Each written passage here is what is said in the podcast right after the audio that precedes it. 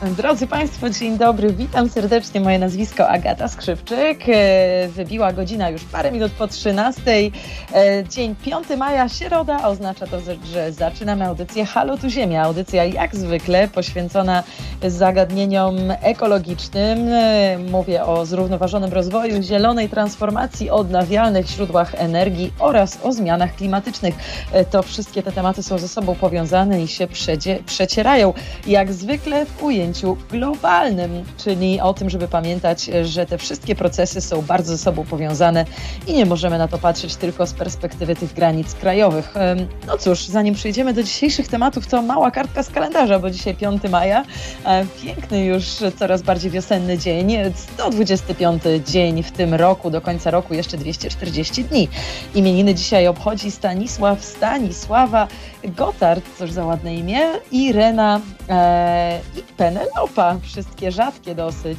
E, na świecie, w paru, w paru krajach na świecie świętuje się dzisiaj Dzień Dziecka. Dania między innymi obchodzi Dzień Wyzwolenia, a Etiopia Dzień Patriotów. Palao za to świętuje dzisiaj e, ludzi w podeszłym wieku. W Polsce natomiast y, mamy do czynienia dzisiaj z Dniem Godności osób z nie, niepełnosprawnością intelektualną, a na całym świecie jest to właśnie Dzień Walki z Dyskryminacją Osób Niepełnosprawnych. E, jeszcze muzyczna kartka z kalendarza. A cóż, jak to zabrzmiało, jak z, ze starych mediów. E, w każdym razie, no właśnie, dzisiaj urodziny obchodzi Steve Stevens. Urodził się 5 maja 1959 roku, amerykański amerykański muzyk, kompozytor, znany wirtuoz gitary. E, poza tym urodziny też obchodzi Adele. E, w 1988 roku na świat przyszła ta brytyjska piosenkarka i autorka tekstów, dosyć znana również. A e, w 2013 roku, dokładnie właśnie też 5 maja, te 8 lat temu, zmarła w Warszawie Wanda Kamińska, znana wszystkim, polska taterniczka, w zasadzie pionierka mm, tego sportu w wydaniu kobiecym. Bardzo dużo się zasłużyła do światowego alpinizmu i rzeczywiście była jedną z pierwszych kobiet, które wędrowały e, po tych wysokich górach. No właśnie, kobiety potrafią, kobiety mają siłę i do tego też dzisiaj nawiążę w, w późniejszej części tej audycji. Zaraz powiem, co się dzisiaj będzie działo.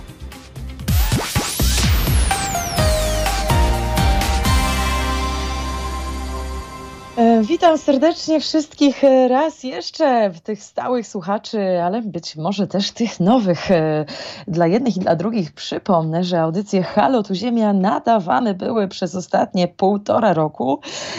Nazwałam tę audycję Halo Tu Ziemia właśnie celowo pokazując to związanie wszystkich procesów klimatycznych i technologicznych na całym świecie i o tym, jak, jak ważne jest patrzenie na to w ujęciu globalnym. Od samego początku mówiłam e, dużo o e, wielu różnych dziedzinach zrównoważonego rozwoju, nie tylko o energetyce na przykład, czy mobilności, ale też o takich rzeczach jak nasze pożywienie i różne inne zachowania konsumenckie też w kontekście zmian systemowych. W każdym z tych tematów podkreślałam, że e, ten łańcuch e, dostaw, łańcuch zależności e, jest bardzo długi, prawdopodobnie okrążyłby Ziemię nawet nie raz i dlatego warto zawsze patrzeć na to w tym większym kontekście Polska jest tylko niewielkim, niewielkim skrawkiem tego wszystkiego. E, należy pamiętać, że to, co my robimy, nie zostanie tylko w naszym kraju i też podkreślać wagę tej solidarności właśnie klimatycznej na całym świecie. Dlaczego robię to wprowadzenie? A może dla tych Państwa, którzy jeszcze wcześniej nie mieli okazji przesłuchać moich audycji, to serdecznie zapraszam do wysłuchania podcastów, bo dzisiaj audycja Halo Tu Ziemia nadaje po raz ostatni. E, taka to dzisiaj ważna data. Półtora roku rzeczywiście te audycje trwały i mam wrażenie, że omówiliśmy gro bardzo ważnych i ciekawych tematów. Mam nadzieję, że też zwiększyło to Państwa wiedzę mm, związaną właśnie z tematami klimatycznymi, jak też na przykład e, transformacją energetyczną, o której bardzo mówiłam, szczególnie ostatnimi czasy.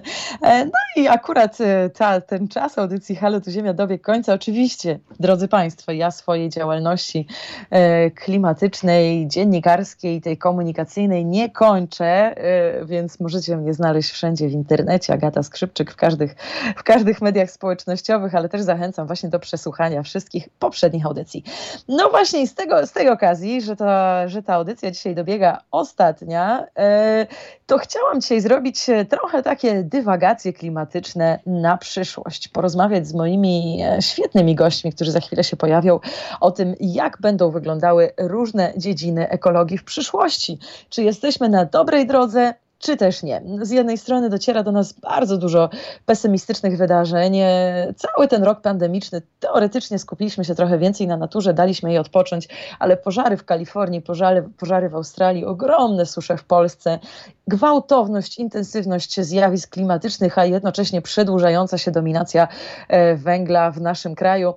To są obrazki może niezbyt optymistyczne, jednak zwiększające tą naszą świadomość klimatyczną. Przypomnę, że chociażby w tym roku 2020 ONZ po raz pierwszy powiedziało, że azyl należy się tym, którzy uchodzą, ze, którzy uciekają ze swojego kraju z powodów klimatycznych, czyli uchodźcy klimatyczni.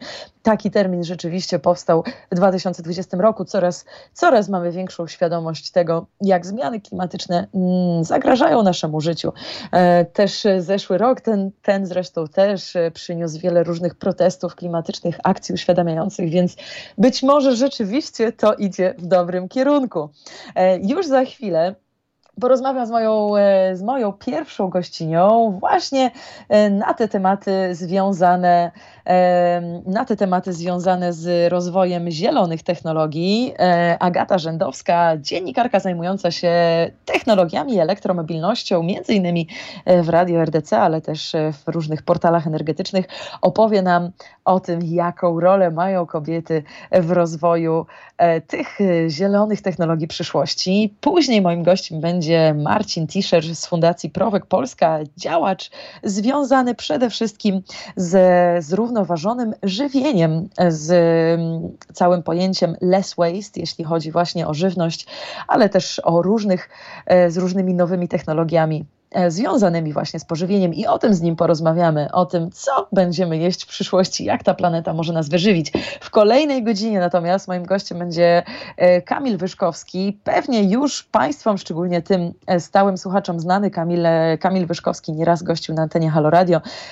Jest to przedstawiciel organizacji UN Global Compact Network Polska i z nim porozmawiamy właśnie o tej ekologicznej solidarności świat na świecie, tej światowej solidarności klimatycznej, o tym, jak ta polityka w Europie, w Polsce i na świecie, e, jak ona może sprawić, żebyśmy rzeczywiście mm, tą walkę klimatyczną przechodzili razem i dbali, e, dbali o siebie nawzajem, bo wiadomo, planeta przetrwa, to z nami może być gorzej. Zostańcie z nami, zaczynamy pierwszą rozmowę już za chwilę. Halo Radio mówi wszystko. Halo Radio, halo tu Ziemia, jesteśmy już e, z powrotem. Ja nazywam się Agata Skrzypczyk, cały czas przy mikrofonie zaczynamy pierwszy temat e, dzisiejszej ostatniej audycji Halo tu Ziemia. Moją gościnią jest e, Agata Rzędowska, dziennikarka związana e, z różnymi nowinkami technologicznymi, przede wszystkim skupiona na elektromobilności. Prowadzi swoje audycje pod hasłem Szybkie Wózki, e, ale też współpracowała przy książce Rozmowa o elektromobilności. No właśnie, te wszystkie tematy już za chwilę z nią omówimy. Cześć Agato, jesteś ze mną? Jestem, jestem. Dzień dobry. Cześć, dobrze halo, Cię słyszeć. E, słuchaj, jestem, e, jestem ciekawa Twojej właśnie pracy nad tą, nad tą elektromobilnością. Jesteś, e, tak jak sama sobie mówisz, entuzjastką tego sektora. Dużo o nim piszesz, e, dużo o nim mówisz. Zastanawiam się, jaki rozwój tej elektromobilności obserwujesz od kiedy właśnie, od kiedy zaczęłaś pracować w tej branży?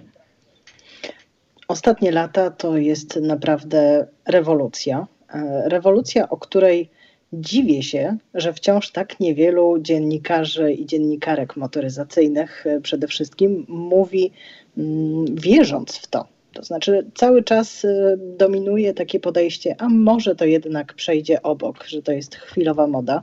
Otóż nie jest to chwilowa moda. Mm, coraz więcej firm motoryzacyjnych potwierdza to, że kończy z inwestowaniem w silniki spalinowe. 15 lat temu nikt o tym nie myślał. 12 lat temu pokazywano samochody na różnych imprezach. Mm, teraz to już nie na imprezach motoryzacyjnych, a na dużych spotkaniach pokazujących technologie bezpieczeństwo, rozwiązania IT, tam właśnie można spotkać pojazdy. I to jest chyba najlepszy dowód na to, że mm, no, bez technologii i powiązania tych różnych sektorów e, i uczestnictwa mm, w dialogu nad tym, jak e, zapewnić różne rozwiązania, jak zaspokoić potrzeby, bardzo różne potrzeby transportowe, mobilności mm, w zmieniających się, rozrastających się miastach, no, bez tego daleko nie zajedziemy. E, no właśnie, a powiedz, czy to jest trochę tak, że Polska podpina się pod ten, pod ten pociąg jadący w kierunku elektromobilności, czy my rzeczywiście też jesteśmy jakimś motorem napędowym tej zmiany?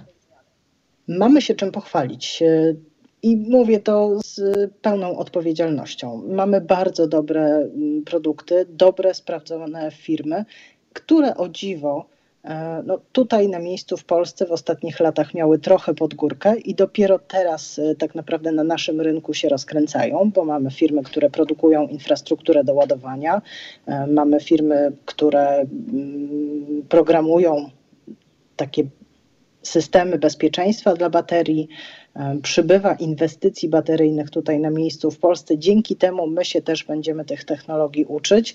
Mamy oczywiście kultowego producenta pojazdów elektrycznych, który na tyle zdominował naszą świadomość, że bardzo często nawet o tych markach premium, które produkują samochody elektryczne, mówimy właśnie e, Meleksy. Mm, Aha. W związku z tym e, no, są naprawdę dobre przykłady. Mamy świetnych, e, świetne manufaktury produkujące na przykład rowery. Mm, bardzo piękne rowery, takie z, z dużym, dużą dbałością o detale e, robione. Mm, natomiast no, nie jesteśmy tutaj liderem. Nie, to nie my narzucamy tempo zmian, to my reagujemy na te zmiany troszeczkę z opóźnieniem, ponieważ mhm. chociażby te mm, regulacje, które są unijne, które nas obowiązują, one weszły już kilka lat temu. Ponad 10 lat temu toczyły się rozmowy na ich temat, więc my widzieliśmy, e, że to jest jakaś droga zmiany, ale nie wsiadaliśmy jeszcze do tego pociągu. No, pewne regulacje nas do tego zmusiły. Mamy ustawę o elektromobilności, ona będzie niebawem po raz trzeci nowelizowana i zdaje się, że rzeczywiście już teraz trochę przyspieszymy.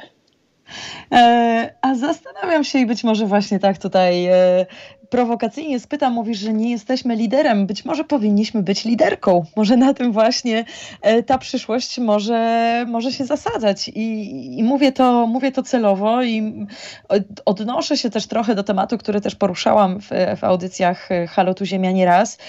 O tym, że wiele badań i tych empirycznych i, i, i takich wynikających z różnych ankiet udowodniło, e, że obecność kobiet e, w wysokich stanowiskach zarządczych e, spółek technologicznych sprzyja rzeczywiście rozwojowi zielonych technologii. Ja o tym pisałam w kontekście energii odnawialnej, no ale być może jest to też podobny trend w tej elektromobilności, że kobiety rzeczywiście zmieniają pewien status quo, mają większą odwagę i gdzieś tam w tym kierunku zielonym idą. Czy, czy obserwujesz coś takiego? Tak. Tak, y, i, i to na bardzo różnych rynkach. Y, jak jeszcze mogliśmy się spotykać i mogłyśmy się spotykać na dużych imprezach y, poświęconych technologiom i motoryzacji, no to nie brakowało tam kobiet. Były też specjalne imprezy dające szansę wymieniać swoje doświadczenia właśnie paniom. Mm, u nas trochę to wygląda jeszcze inaczej, ale to też na pewno niebawem się zmieni. Natomiast tak, na Zachodzie takie hasło, że elektromobilność jest kobietą, nie jest czymś zaskakującym. W największych firmach technologicznych, w digital labach, w firmach, które oferują najróżniejsze rozwiązania podnoszące na przykład bezpieczeństwo pojazdów autonomicznych, tam wszędzie są kobiety. I te kobiety patrzą na motoryzację, na elektromobilność, na transport trochę inaczej bardzo chętnie wykorzystują swoje doświadczenia. Mm, chociaż taka ciekawostka, y, jeśli chodzi o, o, już korzystanie na przykład z takich rozwiązań elastycznych jak car sharing, no to tutaj mamy pro, proporcje zupełnie inne. Znacznie więcej panów korzysta niż pań, ale przy różnych technologiach y, typu aplikacje, płacenie, mm, zamawianie przez internet, no to tutaj panie dominują już jako klientki, użytkowniczki. Mhm. Mhm. Ciekawe, mam wrażenie, że właśnie widzę tutaj analogię w tym e, pomiędzy tą energetyką a elektromobilnością. Te tematy też się mocno, mocno przycierają, łączą ze sobą. Mam wrażenie, że to jest, e, że to jest trochę tak, że Oba, oba, te sektory miały bardzo mocno ugruntowany, ustalony właśnie ten status quo, który raczej był niezwykle trudny do zmiany. I między innymi częścią tego ustalonego statusu było to, że są to branże męskie, prawda? Zarówno ta energetyczna, jak i motoryzacyjna. I wydaje mi się, że łamiąc to i wprowadzając ten parytet, który naturalnie gdzieś tam mm, się, się wprowadza, to, to jakby naturalnie jest to taki świeży moment, żeby się zastanowić, ok, to co możemy zrobić inaczej, co możemy zrobić lepiej. Są fantastyczne, fantastyczne jeszcze tylko, że tutaj do tego nawiążę, fantastyczne projekty w Polsce typu na przykład Energetyczna Akademia Kobiet, które skupiają kobiety działające na rzecz energetyki, e, transformacji energetycznej. I, I no właśnie, to są takie projekty, które myślę, że mocno tam ten kij w mrowisko włożą. Oczywiście. Mm, zresztą no, wystarczy spojrzeć na przykład na motorsporty. Do niedawna kojarzyły się przede wszystkim z mężczyznami. Zresztą ostatnio, jak rozmawiałam z jedną z, to, była, to jest najszybsza e, dziewczyna zawodniczka Szwecji, Mikaela Olin-Kotuliński. Ona mówiła, że jej było łatwiej, bo jej mama przecierała szlaki. Ona brała udział w rajdach, e, mogła ją wspomóc ale w większości to jest tak, że panowie kierowcy i panowie szefowie zespołów y, promują chłopaków, mężczyzn w późniejszym czasie.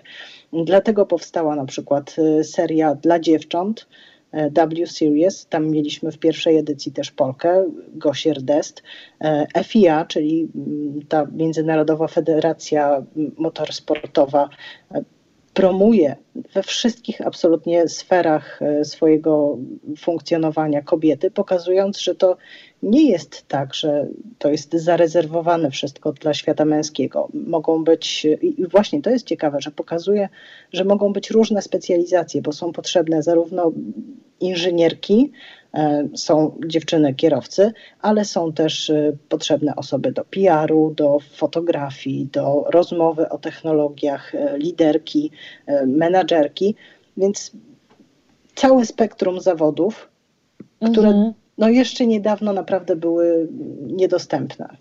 Mhm.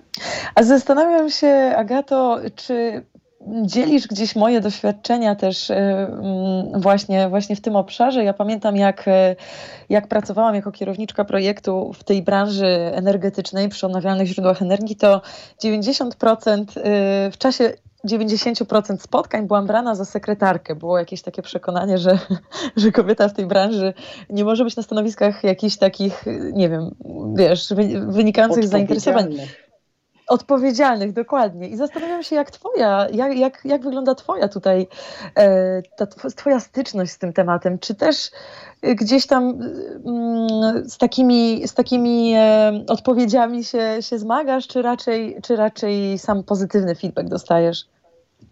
E, oczywiście wielokrotnie byłam w takiej sytuacji, kiedy próbowano mi udowodnić, że ja się jednak na sferze elektromobilności nie znam. E, o energetyce i tym, co się właśnie tak ładnie przecina z motoryzacją, też nie bardzo. No, no jednak e, moja wiedza merytoryczna tutaj się wybroniła.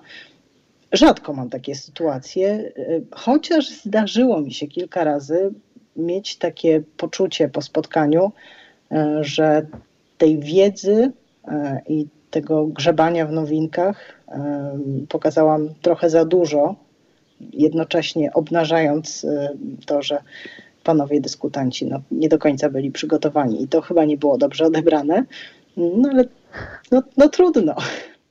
No trudno, dokładnie. Być może gdzieś jakieś stawiasz też tę wyższą poprzeczkę, to, to jak najbardziej jest to, jest to myślę wskazane. Też, też burzenie właśnie tego, wiesz, tych, tych jakichś starych, e, starych spoj starego spojrzenia na ten sektor. Także świetnie to słyszeć.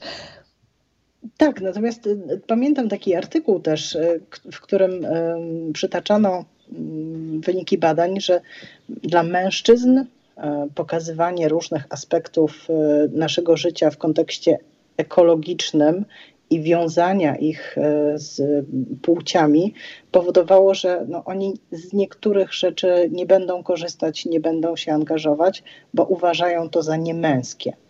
I to mnie zawsze dziwiło, mm, bo, bo gdzieś w rozmowach takich kuluarowych, e, networkingowych padają takie stwierdzenia, że no, samochód elektryczny to jest taki raczej dla dziewczyn, może kobiety niech tym jeżdżą. Bardzo często pytania, a gdybym chciał dla żony kupić, może niech żona po prostu wybierze, tak? Dajmy jej szansę. Ja zresztą bardzo lubię też taki przykład dawać kiedyś, dawno, dawno temu.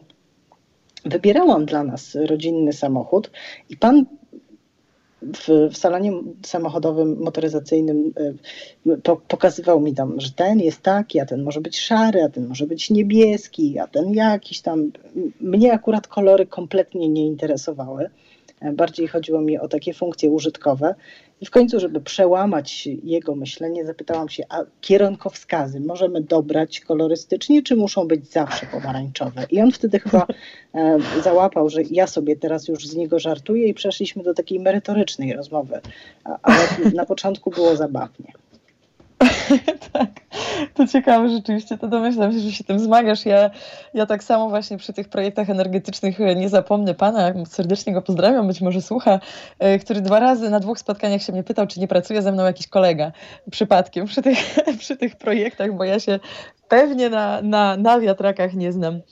Ale... No ale z tego, co mówisz, ten sektor się bardzo, bardzo otwiera i fajnie widzieć też Twój entuzjazm przy tym i naprawdę, e, naprawdę, naprawdę świetnie, że robisz taką dobrą robotę. Jest naprawdę sporo fantastycznych Dziękuję. też dziennikarek właśnie, które, e, które rzeczywiście o tych, o tych wszystkich kwestiach e, piszą i mówią. przede wszystkim. Tak, czytają.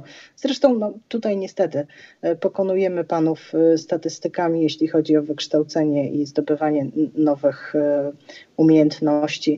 to, to jednak dziewczyny dominują na uczelni. dziewczyny rządzą. Agato, a powiedz, powiedz jeszcze na koniec tej naszej rozmowy, e, jak, jak, ty byś, jak ty byś chciała, żeby ten sektor elektromobilności w Polsce się rozwijał i czego byś, czego sobie najbardziej życzysz też, jeśli chodzi chociażby właśnie o samochody, rozwój samochodów, mhm. czy tej mobilności w kontekście też miast? Jaki jest taki twój obrazek wymarzony w głowie? Mm, marzy mi się, pogłębiony dialog i e, zrozumienie różnych stron, różnych e, interesariuszy tych zmian, bo miasta będą pełne osób e, starszych, pełne osób, które mają różne problemy zdrowotne, mają być pełne dzieci, rodzin. W związku z tym tych potrzeb jest bardzo, bardzo dużo. I nie może dominować tylko jedno rozwiązanie. W miastach na zachodzie Szczególnie mm, oczywiście dawany jest tutaj za przykład y, Amsterdam, ale ja lubię przykład Berlina, który w ciągu 20 lat zmienił się nie do poznania.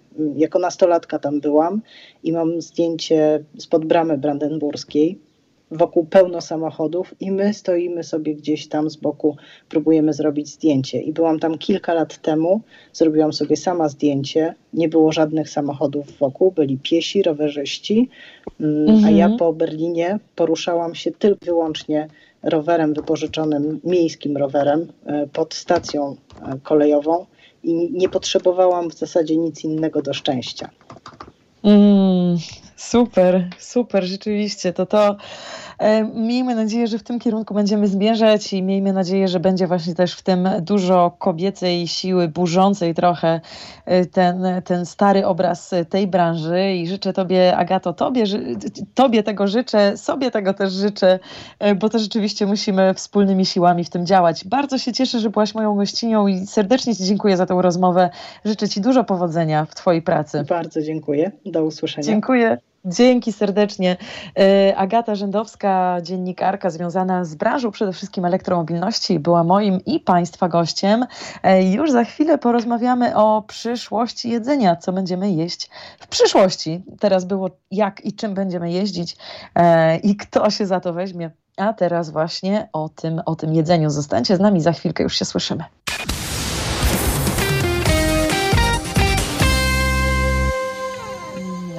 Audycja Halo tu Ziemia z powrotem.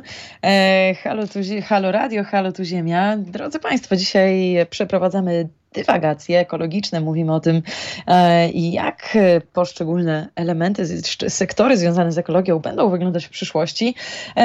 Teraz mojemu kolejnemu rozmówcy zadam pytanie na temat tego, co będziemy jeść w przyszłości. Myślę, że to jest temat ciekawy dla każdego. Być może niektórym Wam też spędza sens powiek, bo bo jednak jest to, jest to jednak też e, żywność jest bardzo związana z tymi zmianami klimatu. No właśnie, także co ja tutaj będę mówić? Za chwilę oddam głos mojemu rozmówcy Marcin Tischner, e, związany z Fundacją Prowek Polska, ale też autor swoich własnych autorskich podcastów pod hasłem Przyszłość, Żywność, Planeta.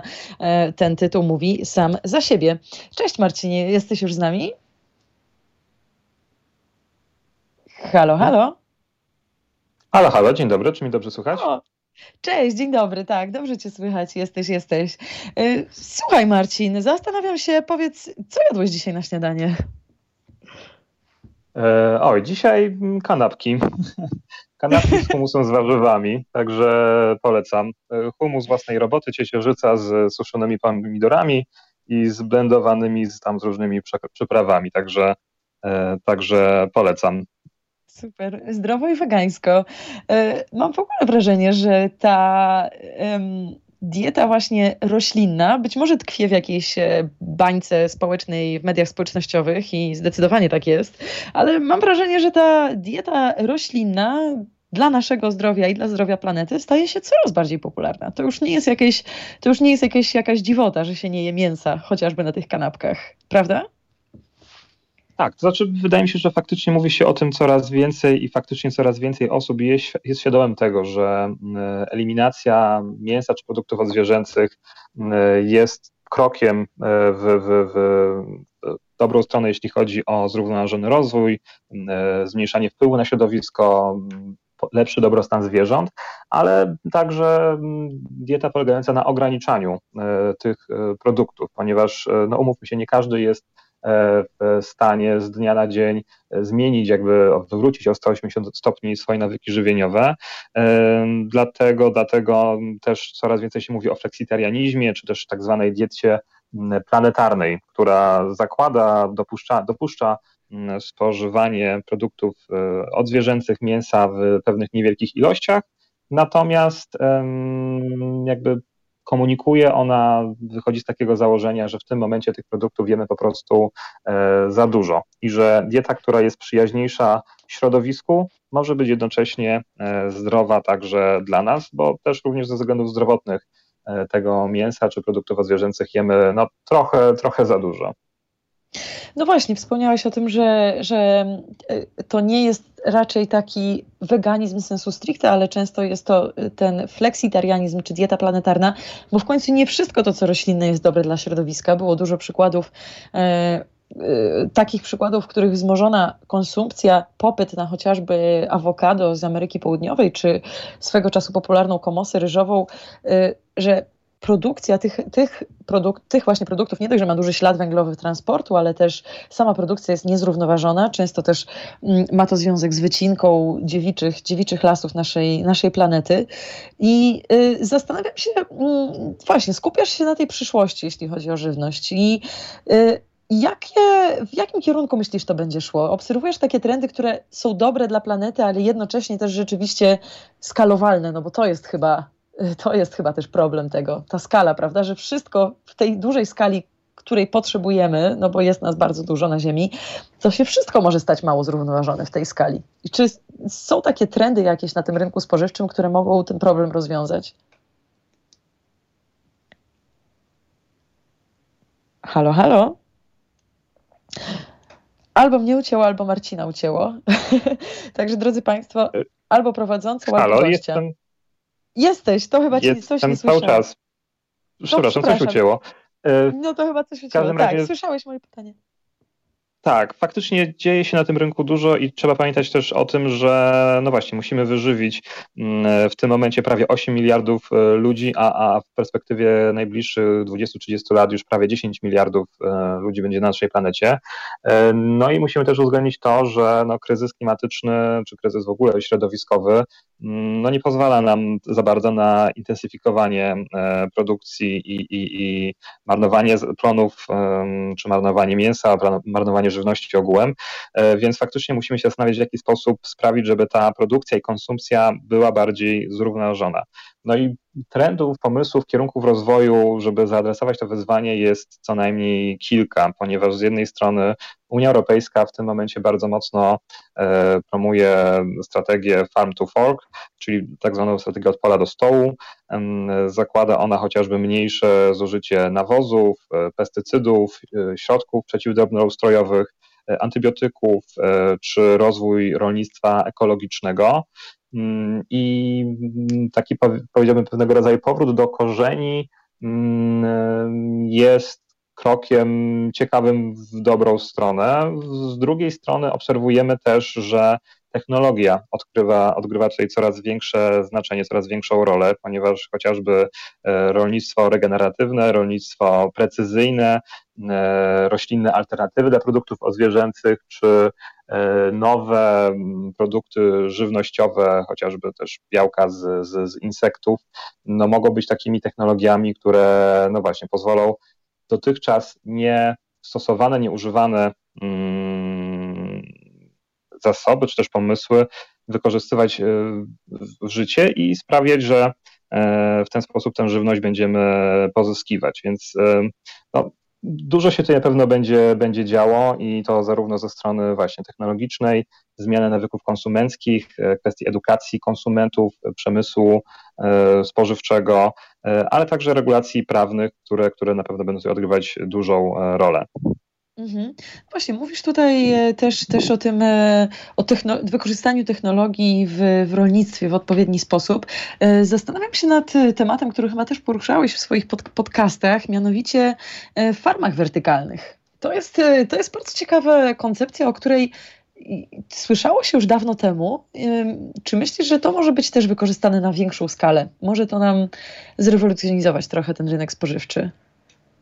Mhm. Znaczy, powiedziałbym, że na pewno farm wertykalnych nie da się zastosować do wszystkich rodzajów produkcji e, roślin, warzyw, owoców. Natomiast przynajmniej część z nich e, faktycznie, no chociażby produkcja w tym momencie mikrolistków, być może niedługo sałaty, a, a, a gdzieś w najbliższej przyszłości być może truskawek, borówek, mm, mogłaby się odbywać w ten sposób. Jest to technologia, która Mm, wykorzystuje w tym momencie jeszcze sporo energii, natomiast w zależności od tego, z jakiego źródła pochodzi, czy jak efektywna to będzie technologia, mm, ten, ten ślad energetyczny, wykorzystanie energii może być, może się po prostu zmniejszać. Więc wydaje mi się, że jest to technologia, która stwarza dużo nowych możliwości. Mm, mniejszy ślad węglowy, mniejszy ślad wodny, e, zmniejszenie dystansu pomiędzy E, miejscem, gdzie tę żywność się produkuje, a konsumentem końcowym, e, czy chociażby mniejsze zużycie nawozów czy pestycydów.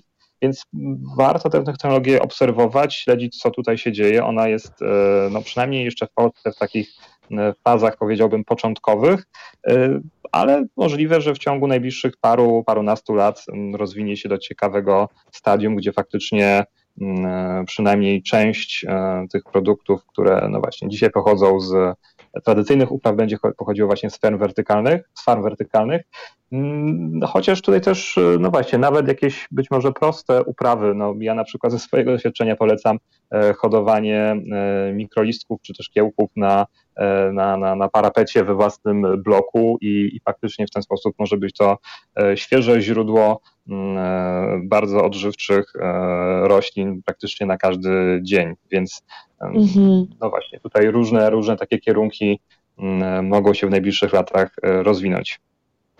Rozumiem, rozumiem, rzeczywiście. To, czyli połączenie tych, tych też tradycyjnych, może starych jakichś metod, metod, metod upraw, od których odeszliśmy na rzecz tego wysokoskalowego rolnictwa, połączenie tego, ale też też tego właśnie, co nam daje ta technologia. I właśnie mówiąc jeszcze, wracając jeszcze do, do nowoczesnych technologii, to pamiętam chyba ostatnim razem, e, kiedy, kiedy gościłeś na, na antenie, na antenie moich audycji, rozmawialiśmy o mm, mięsie z próbówki. E, to już było parę tygodni czy parę miesięcy temu była dosyć ta kontrowersyjna czy, czy, czy głośna informacja o tym, że takie mięso można już kupić w, w niektórych restauracjach.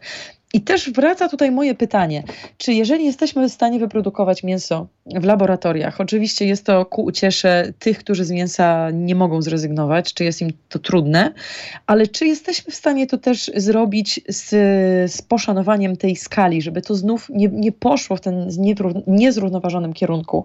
Czy to może być rzeczywiście nadal zielona technologia? Mm, znaczy, ja powiedziałbym, że w dalszym ciągu ona ona się będzie rozwijała. W tym momencie szacunki, które na ten moment mamy, wskazują, że w dalszym ciągu dieta oparta na roślinach czy też roślinnych alternatywach może być bardziej zrównoważona niż mięsa hodowane w laboratoriach. Natomiast no, jest to w dalszym ciągu technologia, która jest w stanie znaczącą część e, tej produkcji mięsnej zastąpić lub też, no właśnie, w pewien sposób zoptymalizować. Mhm. Dlatego, no jeżeli sporo się tutaj dzieje, faktycznie w grudniu zeszłego roku Singapur stał się pierwszym krajem, który legalnie dopuścił sprzedaż tych produktów e, w, no, w swoim kraju i od tego czasu faktycznie już kilka restauracji zaczęło te produkty sprzedawać na miejscu, czy, to, czy też wysyłać do konsumentów e, online. Mm, więc ten rynek się rozwija i jest to ciekawy, przyszłościowy e, temat.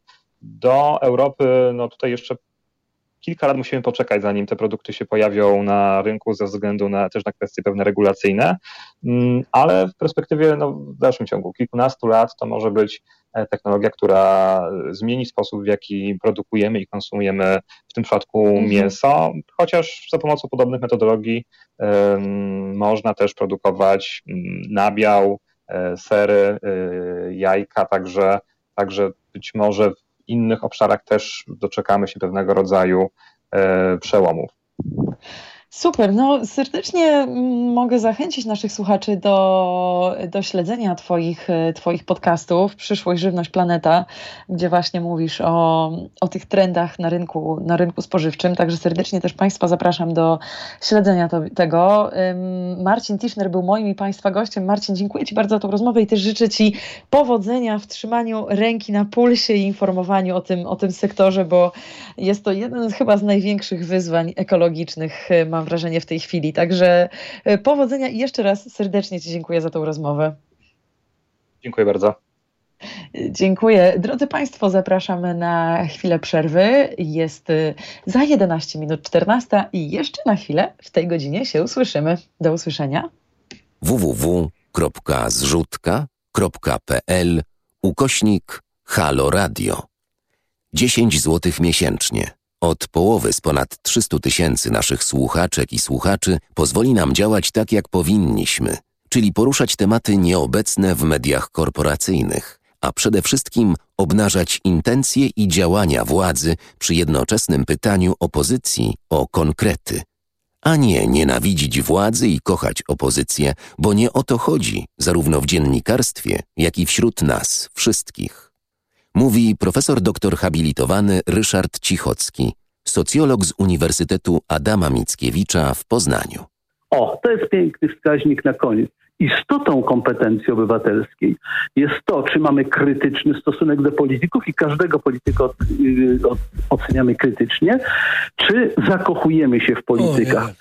Zakochują się w politykach ludzie o małych rozumkach, bez kompetencji, prawda? Jak się zakochujemy, to już jest źle. Tak nieważne, kim ten polityk jest. Wszystkie informacje na temat możliwości wspierania Halo Radia, w tym płatności elektronicznych i zwykłych przelewów bankowych, na stronie www.halo.radio ukośnik SOS. Polecamy też nasze konto na www.zrzutka.pl ukośnik Halo Radio.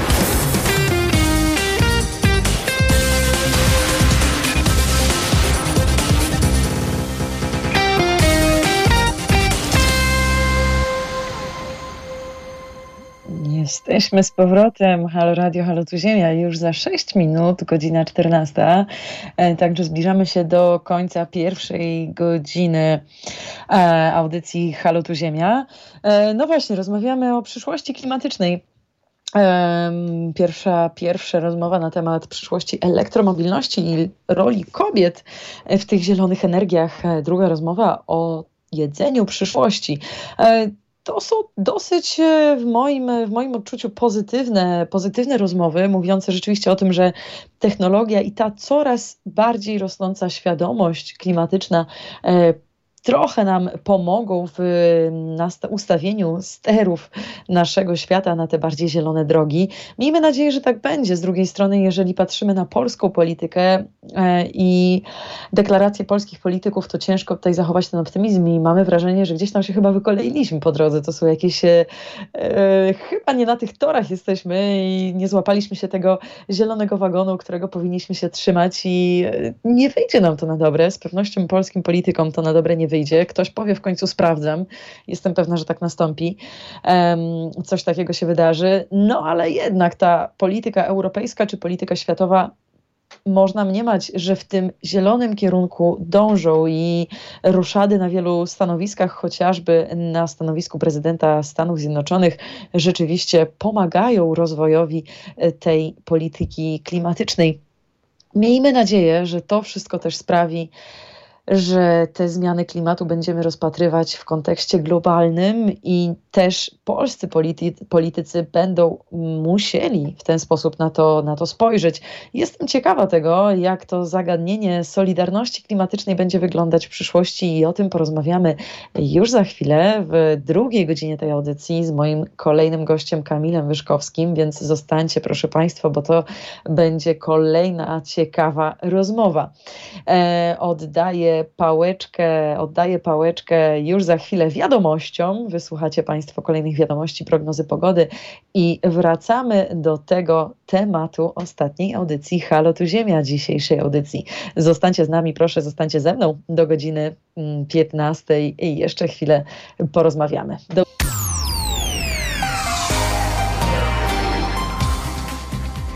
Dzień dobry, witam Państwa już w drugiej godzinie audycji Halo tu Ziemia. Przy mikrofonie nadal Agata Skrzypczyk. Dzisiaj dzień 5 maja, 5 maja, e, co oznacza, że imieniny obchodzą m.in. Maksym Stanisław Stanisława, Teodor Waldemar i Irena.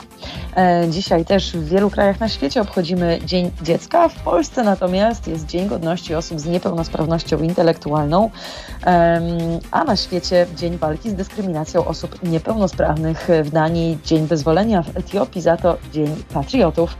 Mała kartka z kalendarza urodziny, notabene 52, tak, 52 obchodzi mm, Steve Stevens, amerykański muzyk, kompozytor, wirtuoz gitary, ale też e, urodziny 33 obchodzi Adele, brytyjska piosenkarka, e, znana wszystkim autorka tekstów. Z kolei 8 lat temu, 5 maja 2013 roku w Warszawie zmarła Wanda Kamińska, e, polska taterniczka, pionierka wspinania kobiecego. Rzeczywiście wyniosła ten polski alpinizm daleko, daleko w świat. E, naprawdę fantastyczna, fantastyczna osoba, niezwykle silna kobieta.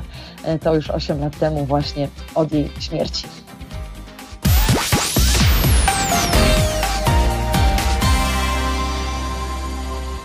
Drodzy Państwo, audycja Halo tu Ziemia, już pierwsza godzina za nami.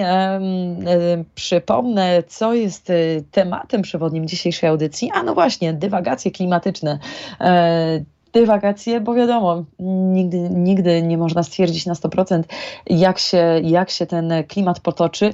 A no właśnie, na 100%, co na pewno można stwierdzić, e, to to, to tyle, co nam nauka o klimacie mówi, czyli można stwierdzić dokładnie, jak te zjawiska fizyczne, atmosferyczne na świecie będą działać, jak sobie będą robić, będą działać, będą radzić z emisją dwutlenku węgla i innych gazów cieplarnianych do atmosfery i co się z naszym światem wydarzy, jeśli nie powiemy stop. To możemy stwierdzić na 100%. W tym nie ma wątpliwości i jeżeli ktoś Państwu powie, co to za globalne ocieplenie, skoro śnieg za oknem, proszę w to nie wierzyć. Przede wszystkim chodzi tutaj o gwałtowność zjawisk pogodowych, z którymi mamy do czynienia i co do mm, wpływu człowieka, wpływu działalności człowieka, antropogenicznego, antropogenicznych yy, przyczyn zmian klimatu, nauka ma stuprocentową pewność, więc proszę nikomu tutaj nie wierzyć, że, że, że naukowcy nie są, nie są odnośnie tego pewni.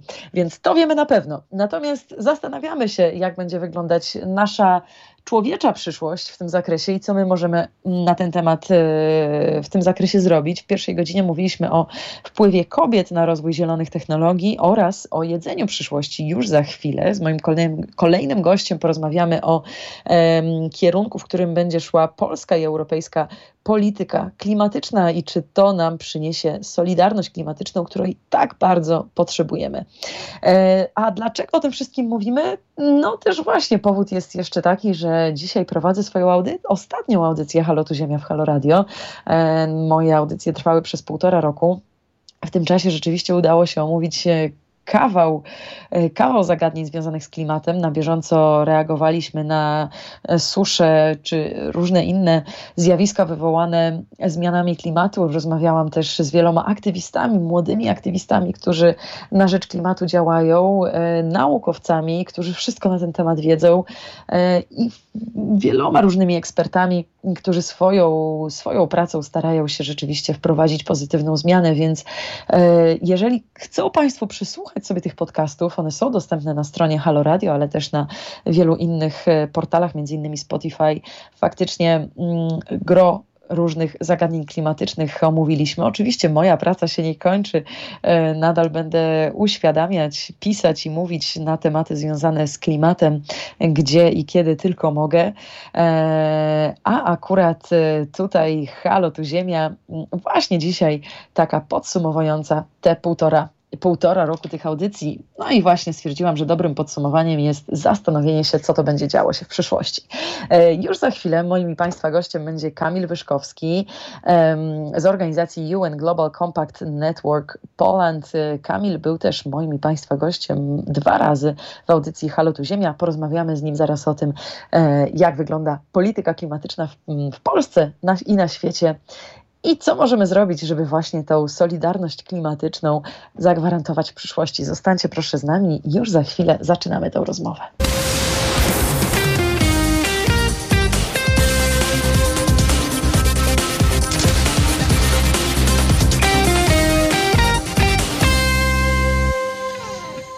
Drodzy Państwo, jesteśmy już e, po przerwie. E, halo, tu Ziemia. E, dzisiaj, tak jak zapowiadałam, przewidywanie klimatycznej przyszłości. Moim i Państwa gościem, mam nadzieję, że jest już połączony Kamil Wyszkowski, prezes Rady UN Global Compact Network Poland. Cześć Kamilu, czy jesteś, czy jesteś z nami?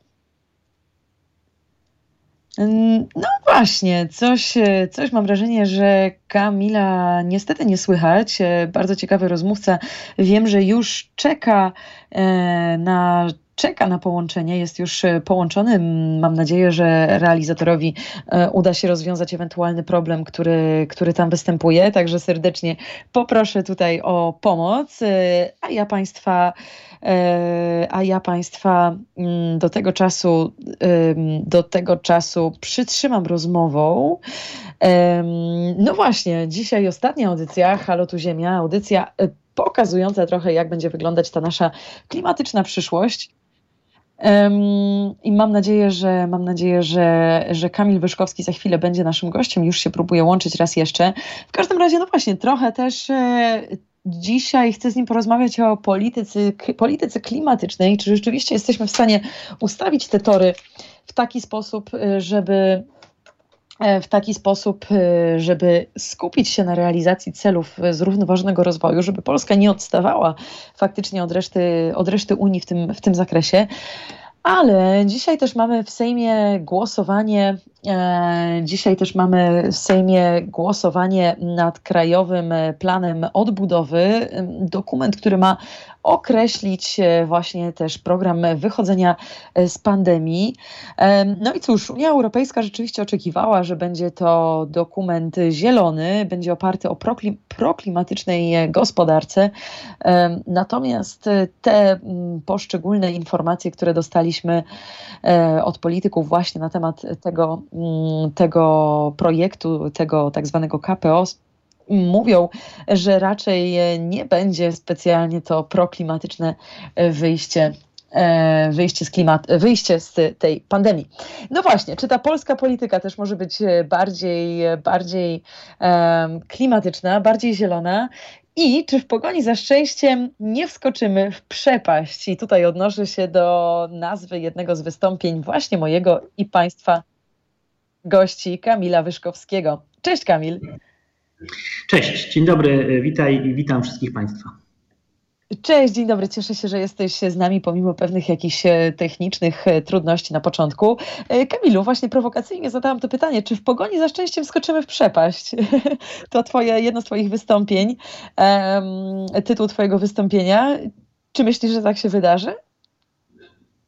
Czyli jeżeli używamy barwnych porównań, to to ja mam drugie, które chętnie zaproponuję, czyli bawimy się świetnie na Titaniku. Titanic wiemy, że uderzy w górę lodową i zatonie, pociągając za dno no, całkiem sporą liczbę pasażerów, ale na razie impreza trwa i trwa w najlepsze. Wszyscy się cieszą, jest naprawdę super sympatycznie. Choć wiemy, że zagrożenie nadciąga. I teraz tymi, którzy widzą na horyzoncie tą górę lodową, są naukowcy, którzy skupieni wokół Organizacji Narodów Zjednoczonych biją na alarm od dekad E, przypomnę, pierwsza konferencja ONZ, która była zorganizowana w procesie klimatycznym, to był 1979 rok, konferencja w Genewie. E, później cała długa lista kolejnych, wreszcie proces klimatyczny i szczyty klimatyczne co roku.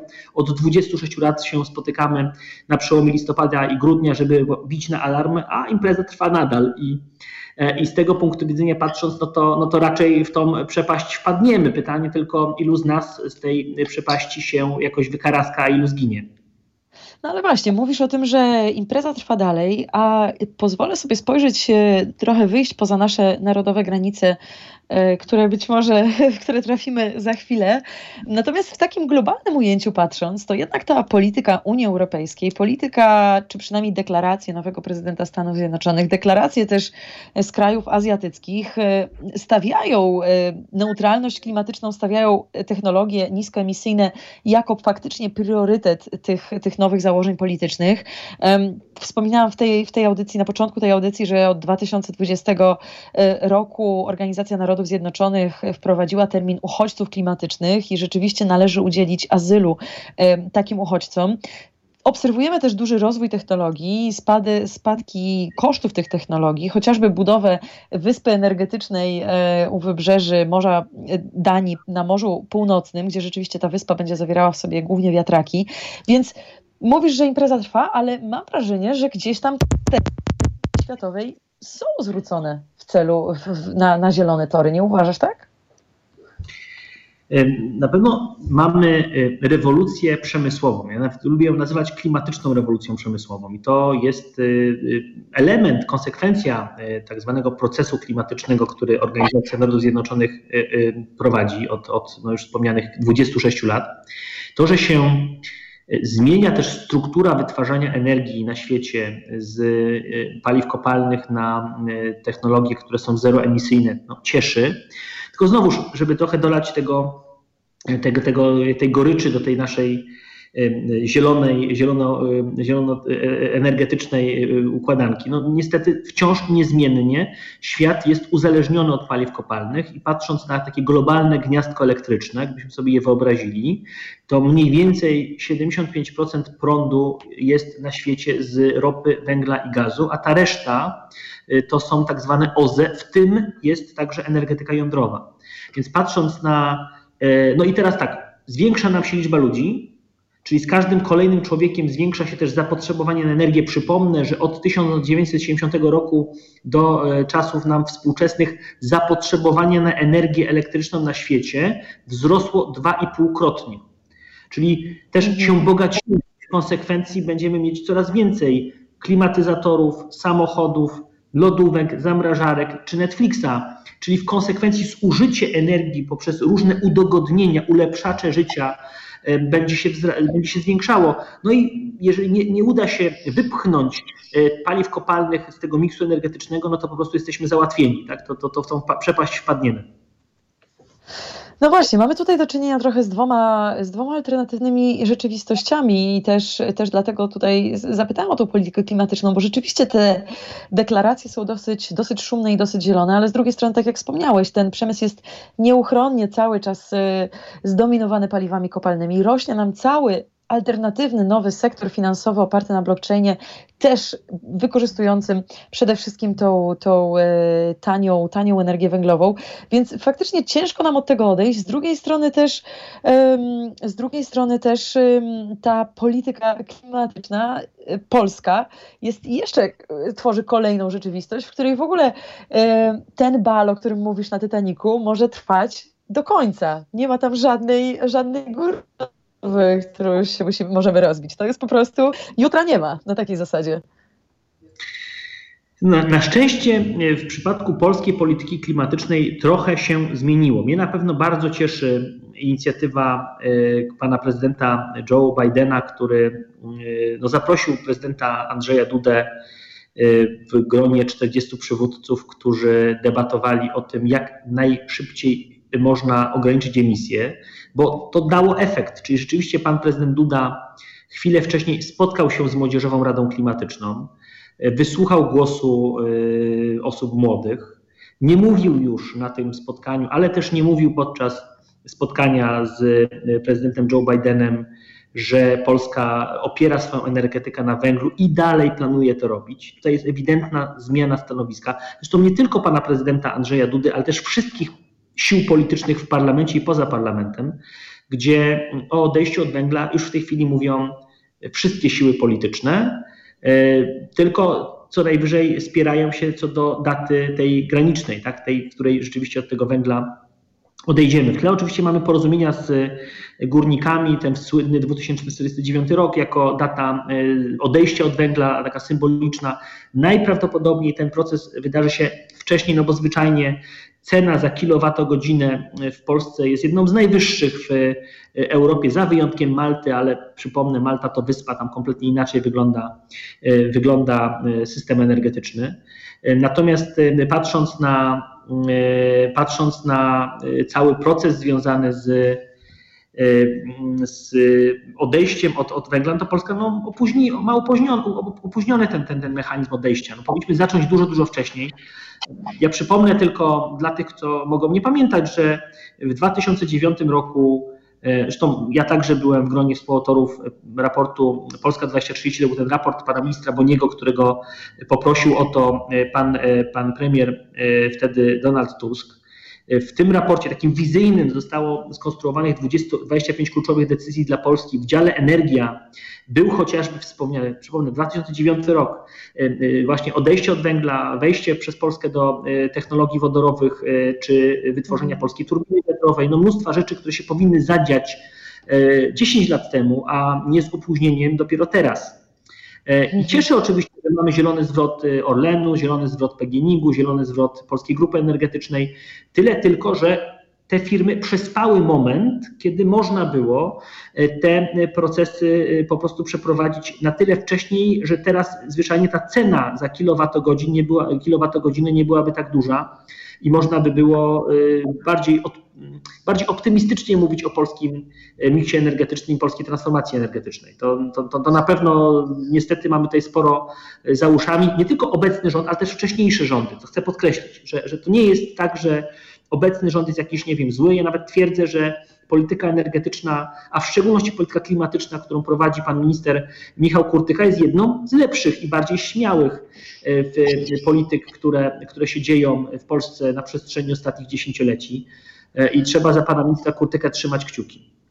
Mhm. Zgadzam się z Tobą tutaj zupełnie, że, że rzeczywiście ciężko jest winić tutaj jakikolwiek po, poszczególny, poszczególny rząd, a po prostu też być może bardziej tutaj zawinił brak e, takiej e, konsekwentnej polityki energetycznej, która gdzieś by przechodziła z rządu na rząd i, i to myślę, że też utrudniło e, może wcześniejszy rozwój pewnych technologii, jak chociażby właśnie energia wiatrowa na morzu, to by się mogło też, też e, ewentualnie wcześniej wydarzyć. A czy myślisz, że, czy myślisz, że w jaki sposób właśnie ty się zapatrujesz na tą przyszłość? Czy myślisz, że my tą rewolucję też technologiczną, rewolucję energetyczną, my tutaj w Polsce pociągniemy? Myślisz, że to rzeczywiście wskoczy na właściwe tory i, e, i, i dobijemy do reszty krajów europejskich?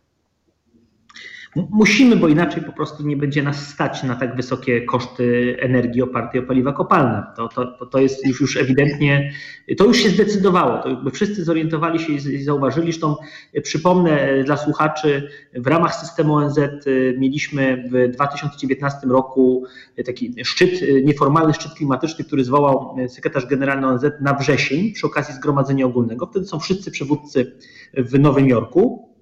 I wtedy to się nazywało United Nations Climate Action Summit. Podczas tego spotkania wrześniowego doszło do porozumienia bankowego. Banki rozwoju, wszystkie banki rozwoju, od Banku Światowego zaczynając, kończąc na Europejskim Banku Inwestycyjnym, Europejskim Banku Odbudowy i Rozwoju, Azjatyckim Banku Inwestycyjnym czy Afrykańskim Banku Rozwoju, jest ich długa lista. Banki zdecydowały o przeniesieniu kapitałów z inwestycji wysokoemisyjnych, węglowych, na zero i niskoemisyjne. I tak mhm obrazowo zgrzytnęła zwrotnica kapitału. Kapitały zostały przeniesione z jednego krańca wagi na drugi. No i zwyczajnie teraz jest więcej pieniędzy, też jest tańszy kredyt i pożyczka bankowa na inwestycje w zielone technologie. No i konsekwencją tego, i to jest ta dobra wiadomość dla nas wszystkich, jest ta klimatyczna rewolucja przemysłowa, którą zauważyli też politycy.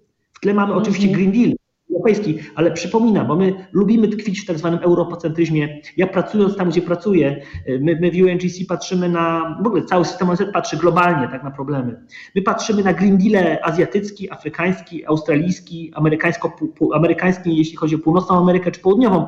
One są wszystkie różne, ale wszystkie idą w jednym kierunku. I ten europejski Green Deal jest wspierany równolegle poprzez analogiczne procesy polityczne przecież, E, też w tle gospodarcze na innych kontynentach, które w sumie razem, razem mają dać efekt w postaci e, właśnie obniżenia emisji tych globalnych, po to, żebyśmy się po prostu nie ugotowali. E, I w tle pomagają bardzo pieniądze, bo nawet jeżeli politycy nie wierzą w zmiany klimatyczne, ja przypomnę, że denialistów klimatycznych wśród polityków mamy długą listę, no to wierzą w tabelkę w Excelu. Jeżeli w tabelce w Excelu wychodzi na plus, jeszcze przy okazji polityk może na tym zbić kapitał polityczny, to my się nie obrażamy na pragmatyzm polityczny. To proszę bardzo, Jasne. proszę to robić. Ważne, żeby podejmowane właściwe decyzje w właściwą stronę i żebyśmy mieli e, więcej e, no właśnie takich e, odważnych decyzji też inwestycyjnych w ramach polityk publicznych niż ich mniej, no bo też to warto na koniec ostatnie zdanie w tym bloku, e, co chcę powiedzieć, no, dużo można też zarobić na technologiach zielonych. Przykład to, co, to, co chociażby Chińczycy, e, czy przemysł japoński, e, czy przemysł amerykański, który sprzedaje z powodzeniem zielone technologie krajom trzecim, na tym bardzo dużo zarabiając. No jasne, oczywiście. Fajnie też, że wspomniałeś ten globalny kontekst, bo rzeczywiście nasza europejska polityka klimatyczna sama w sobie nie jest tak efektywna, jeżeli nie połączymy, nie jest wspierana, rzeczywiście wzmacniana e, przez, przez inne kraje, z którymi też rzeczywiście mamy ogromną wymianę gospodarczą. A zastanawia mnie tutaj, bo mówimy o takiej raczej zmianach e, czy, czy działaniach systemowych. E, mówimy tutaj zarówno o tym sektorze finansowym, organizacyjnym, politycznym, a zastanawiam się, co uważasz, jak jak, duża Twoim zdaniem jest rola aktywizmu w tych zmianach klimatycznych? Bardzo duża. Zresztą znowuż symbolicznie e, sekretarz generalny ONZ Antonio Guterres e, objął niejako taką instytucjonalną opieką i wsparciem młodzieżowe ruchy klimatyczne. Zresztą przypomnę, że jeszcze wtedy mało znana Greta Thunberg była na szczycie klimatycznym w Katowicach w 2018 roku. Zresztą miałem przyjemność się nią zajmować e, przez, przez parę, parę godzin podczas tego szczytu klimatycznego i, i później się widzieliśmy właśnie w 2019 roku przy okazji tego wrześniowego wydarzenia w, e, w, w Nowym Jorku. Natomiast to, co, co chcę podkreślić, Właśnie wtedy, we wrześniu 2019 roku, y, sekretarz generalny usadził na pięciu krzesełkach y, młode pokolenie z pięciu kontynentów, po to, żeby w jego gronie mówić o solidarności klimatycznej. Super ważna sprawa, bo, bo ten bal na Titaniku, y, on się skończy. I, i, i do tych tonących, do tych, do, do tych szalup tonącego okrętu będą wsiadały nasze dzieci nasze wnuki. I to z nimi powinniśmy i na ich rzecz powinniśmy działać, bo my to się jeszcze możemy naprawdę świetnie na tym terniku pobawić. I pić drinki, jeść kawior. Natomiast w tych szalupach i niestety też poza nimi będą te pokolenia przyszłości. I słowo solidarność klimatyczna powinna być, zwłaszcza w kontekście tego, o czym wspomniałaś, uchodźstwa klimatycznego, bardzo, bardzo mocno dyskutowana i komunikowana. Zwłaszcza, że to nie jest jakiś science fiction, to się już dzieje. Przypomnę, że ilość uchodźców, azylantów i migrantów y, y, no, szacuje UNHCR w ramach systemu ONZ. Jest to mniej więcej osób, które musiały się przenieść z miejsca A do punktu B, bo, bo musiały z różnych przyczyn. Mhm. Jest około 70 milionów. Natomiast to, co szacujemy, że z powodu zmian klimatu, w szczególności z powodu podnoszących się poziomu mórz i oceanów, będzie to 2 miliardy ludzi w 2100 roku. To jest tak potężna liczba, że ona jest niezarządzalna. To nie będzie pokojowy proces, to będzie generowało napięcia, konflikty, wojny o wodę i terytorium. I tego się najbardziej boimy. A przypomnę już ostatnie zdanie, że system ONZ powstał w 1945 roku dla jednego celu: nigdy więcej globalnego konfliktu. Oby ten globalny konflikt nie wybuchł z powodu braku wody. No właśnie, oczywiście, że tak. To jest w tej chwili zdecydowanie największe zagrożenie i cieszy mnie, że tak podkreśliłeś tę uwagę e, solidarności klimatycznej, bo, bo, bo, bo, bo faktycznie im lepiej teraz się do tego przygotujemy, tym bardziej humanitarnie przez to wszystko przejdziemy, więc to jest, to jest niezwykle ważne. E, Kamilu, nasz czas dobiegł końca. Serdecznie Ci dziękuję za tą rozmowę i, i twoje, twoje mądre przemyślenia. Jak zwykle z przyjemnością, z przyjemnością z Tobą rozmawiam. Kamil Wyszkowski, Global Compact Poland, e, UN Global Compact Poland był moim Państwa gościem. Serdecznie Ci dziękuję. Bardzo Cię serdecznie pozdrawiam. Bardzo dziękuję i dziękuję też Państwu za wysłuchanie. Do widzenia. Do widzenia. E, drodzy Państwo, to już 37 e, minut po godzinie 14. E, zostańcie z nami za minutkę dosłownie i jeszcze się z Państwem słyszę. To jest Halo Dzień. Mm, halo, tu Ziemia, Agata Skrzypczyk przy mikrofonie. Drodzy Państwo, ta audycja dobiegła już końca w zasadzie. E, audycja dobiegła końca i mój cykl, cały tych audycji też dobiegł końca.